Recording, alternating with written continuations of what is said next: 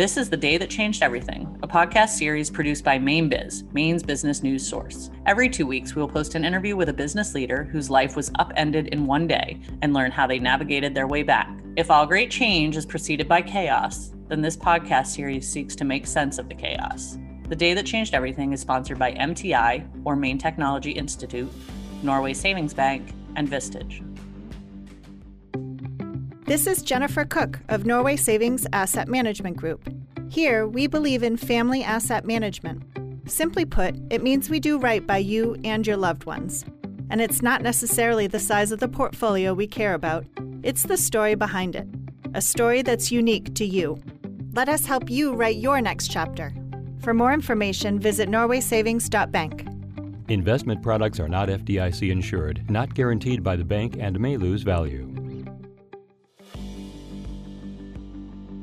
Thank you for listening to our podcast, The Day That Changed Everything. Over the last eighteen months, Maine Biz has talked with business leaders from around Maine about the challenges they faced, how they've overcome dramatic changes, and the lessons that they have learned. Their stories have been inspirational to many in the business community. And as we close out twenty twenty-one, we have asked our podcast interviewers, Renee Cordes, Allison Nason, and me, Andrea Tetzlaff, to look back on those podcasts and talk about any common themes we found among the variety of stories these business leaders shared with us. Let's start with senior writer Renee Cordes. Renee?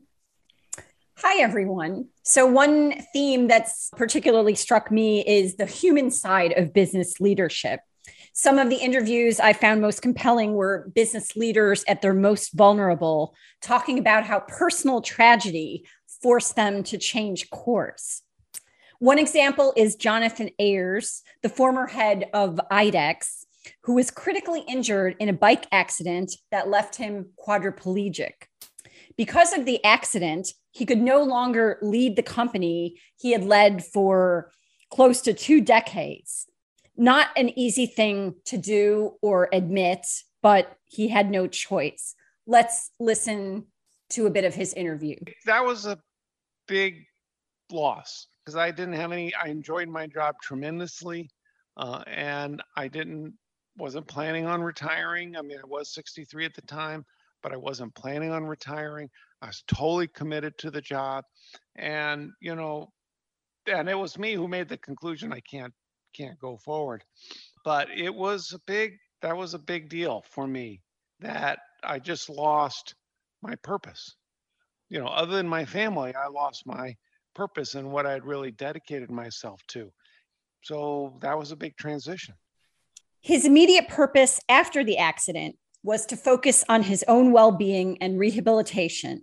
But what's so inspiring is how he found new purpose in philanthropy, devoted to conservation of wild cat species. I'm talking forty different species, from big pumas to lesser-known small cats called margays. The conservation cause was already close to his heart, his entire life, you could almost say.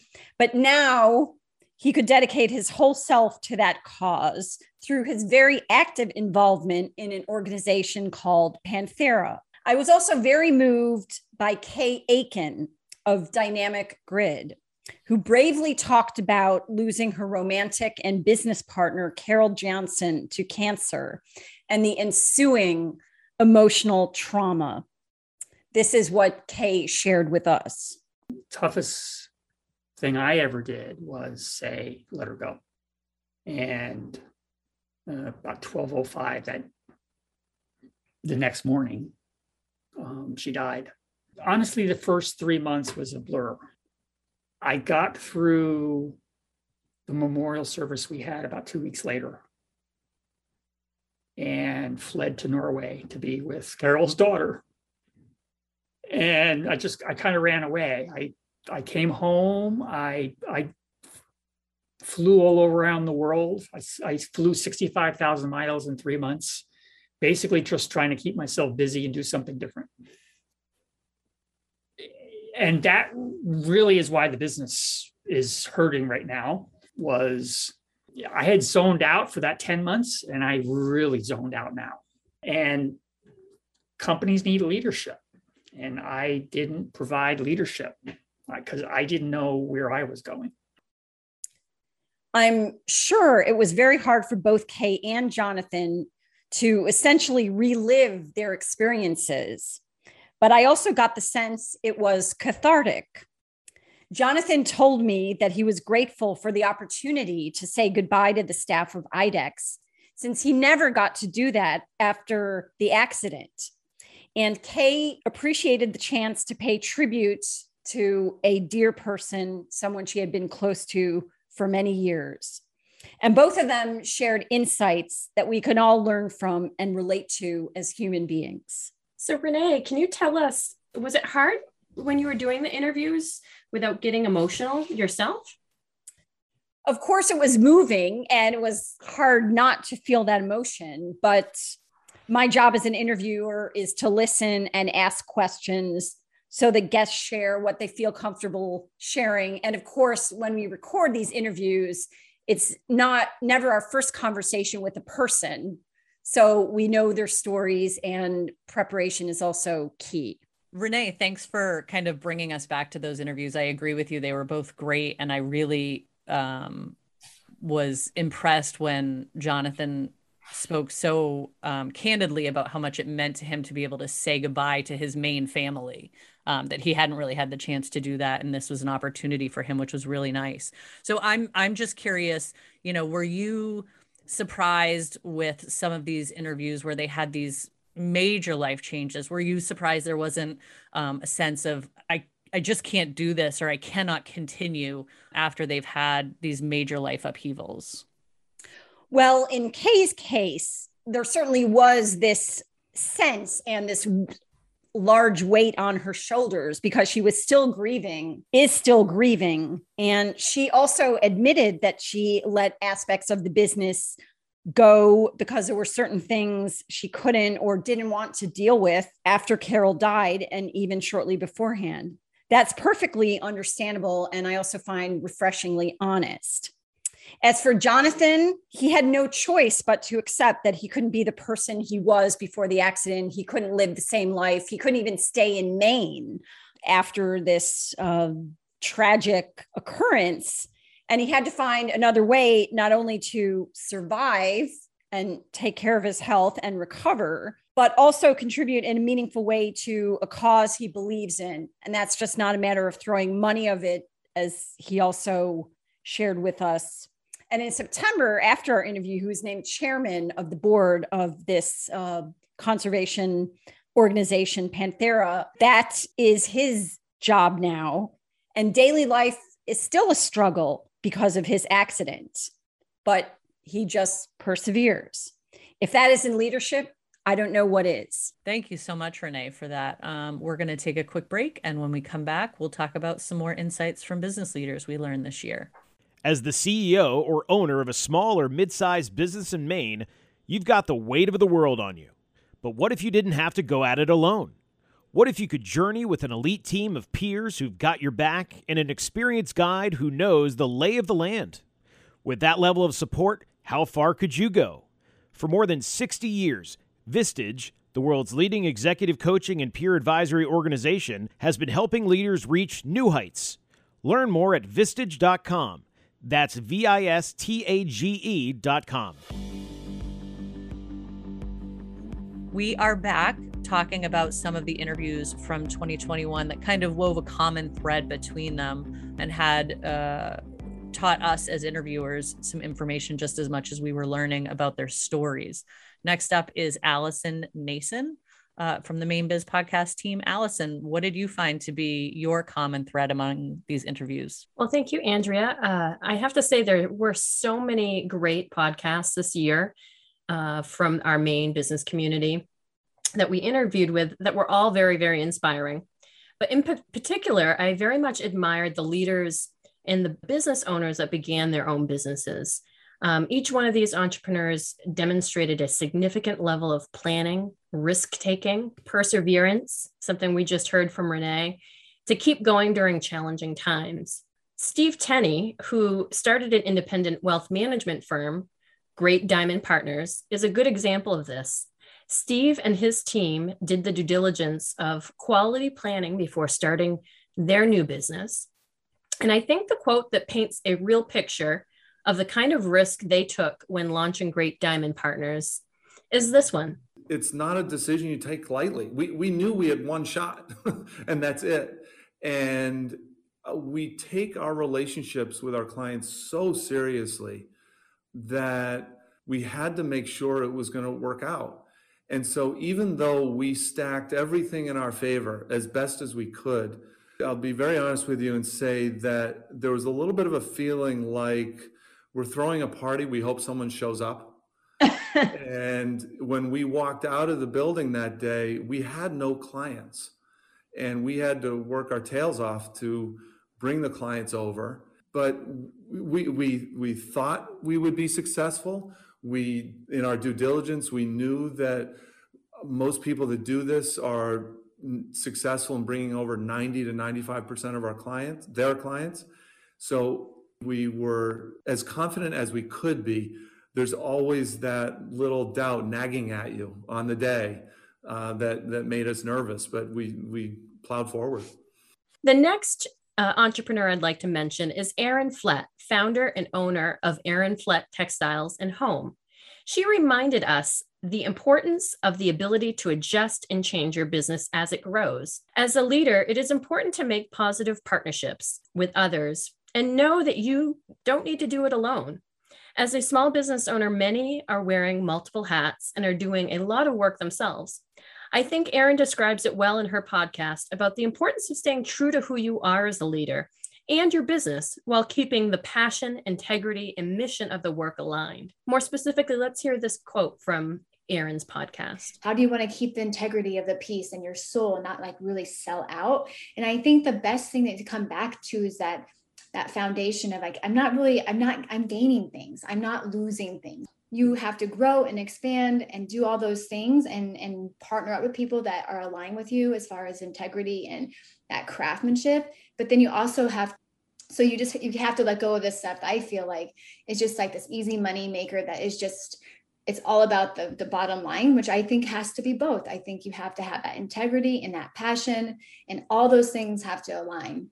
You figure stuff out. And I think mm-hmm. when you're a small business, you just, you know, one day at a time and figure out what, what needs to be done. And, and you literally get help if when you need help. Great stuff, Allison. I think one lesson that comes through loud and clear from both of these interviews is that you can't do everything on your own and you have to have strong and, and reliable partners. So I w- was also curious um, how some of this relates to lessons and ideas that we hear from a whole host of, of leaders when we have our regular Maine Biz uh, C E O forums.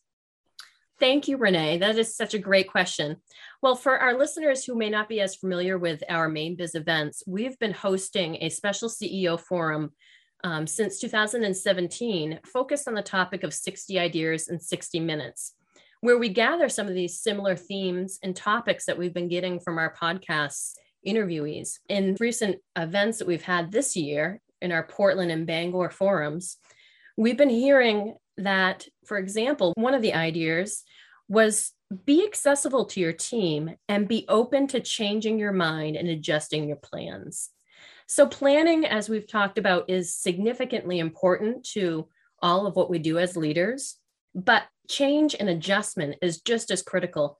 You know, maybe a small business, which I, I mentioned earlier here for Erin Flett and others, we're all needing to adapt as to the marketplace, to the changes, and quite frankly, to this past year during a pandemic. In addition, we've heard understand and even value ambiguity.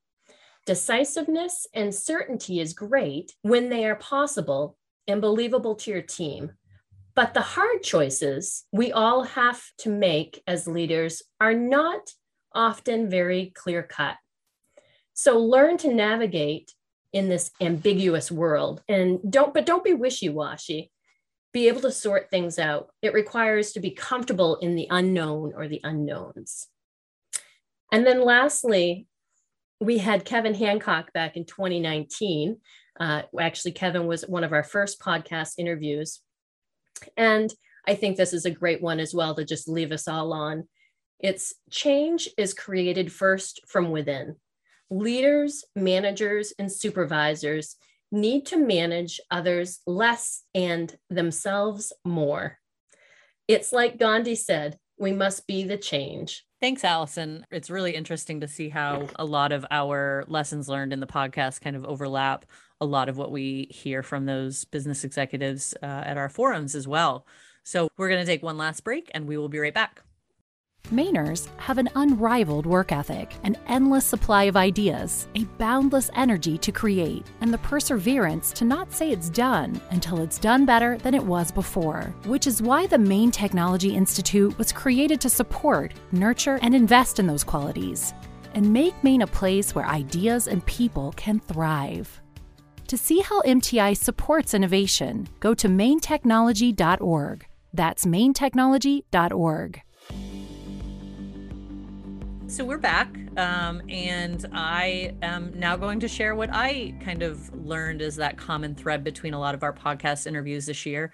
And for me, it was really seeing um, how business executives possess this kind of strategic-minded thinking that helps them be successful um, in their in their day-to-day life. I found it really interesting while interviewing or listening to many of our podcasts how strategically thoughtful Um, the people that we talked to were.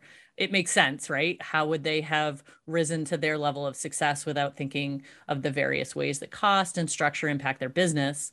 Um, and then, you know, many of these leaders had really interesting ways to approach operational or strategic success.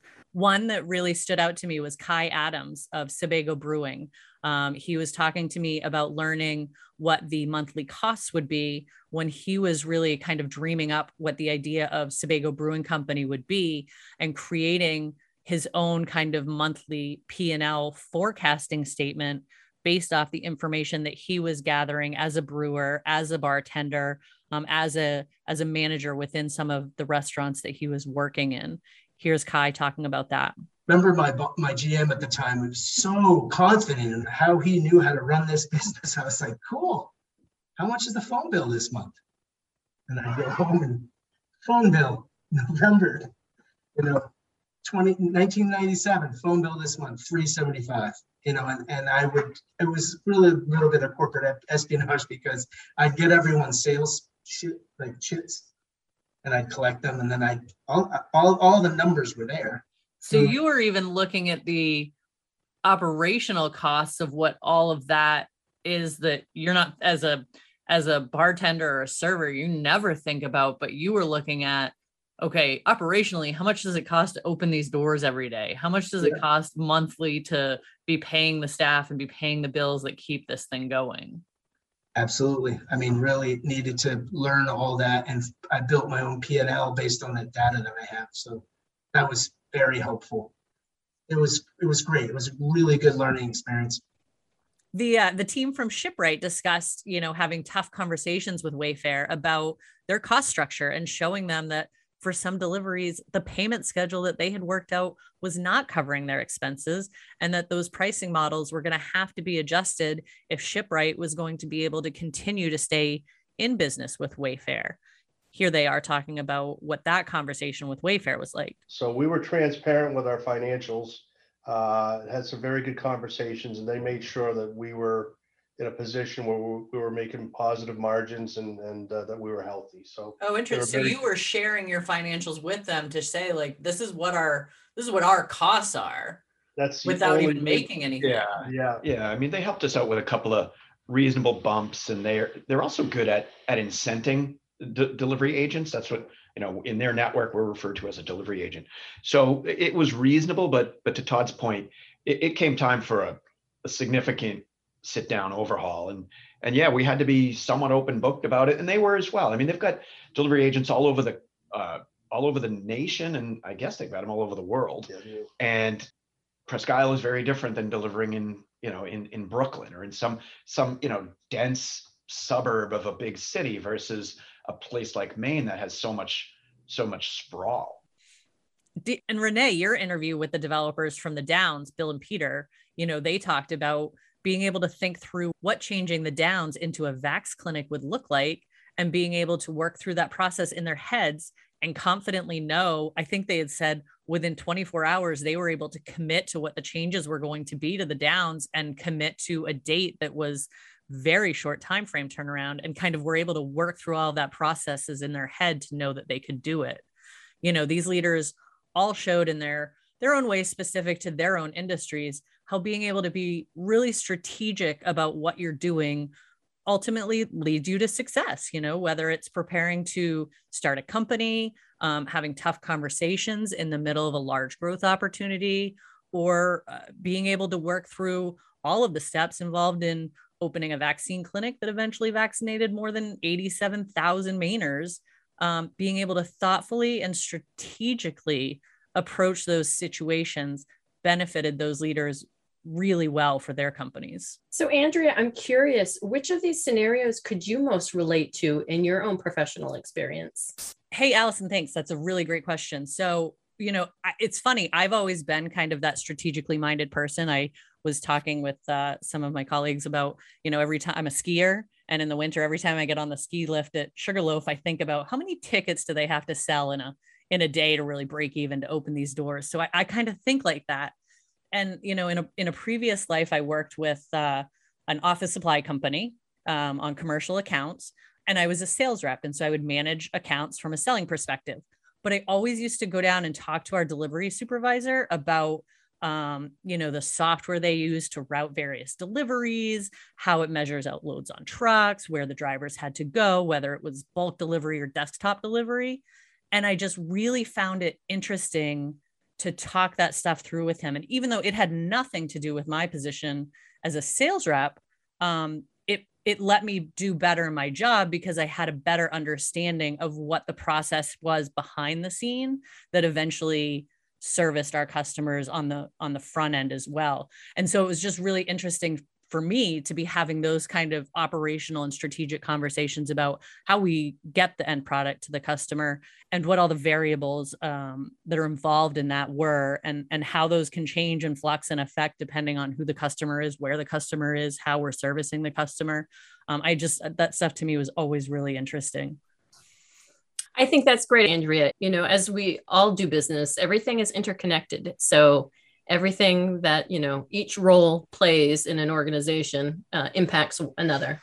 And stepping outside your comfort zone is always a good thing. Um, so thank you again for supporting the Maine Biz podcast. We are very excited to be bringing you a whole new host of um, business leaders in twenty twenty-two, including Bill Benson from Boots to Roots. We have um, Scott Gillespie from Saco Sport and Fitness. We have Kim Block, who was a news anchor at W G M E News Channel thirteen.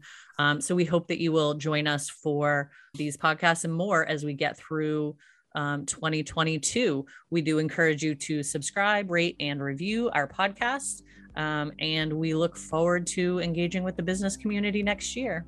Thank you, everybody. And if you don't want to miss a podcast in the future, we encourage you to subscribe at mainebiz.biz backslash podcasts.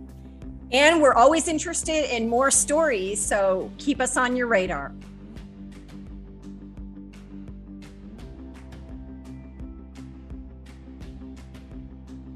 The Day That Changed Everything is a production of Maine Biz. Find out more about this podcast and other Maine Biz media products at mainebiz.biz. The Day That Changed Everything is sponsored by M T I, or Maine Technology Institute, Norway Savings Bank, and Vistage. The Maine Biz podcast team includes Donna Broussard, Allison Nason, Renee Cordes, Maureen Milliken, Will Hall, and Andrea Tetzlaff. Audio editor and producer is Chris Sedanka. Logo and marketing designer is Matt Selva. Subscribe at mainebiz.biz or via iTunes, Spotify, or wherever you listen. Copyright twenty twenty-one.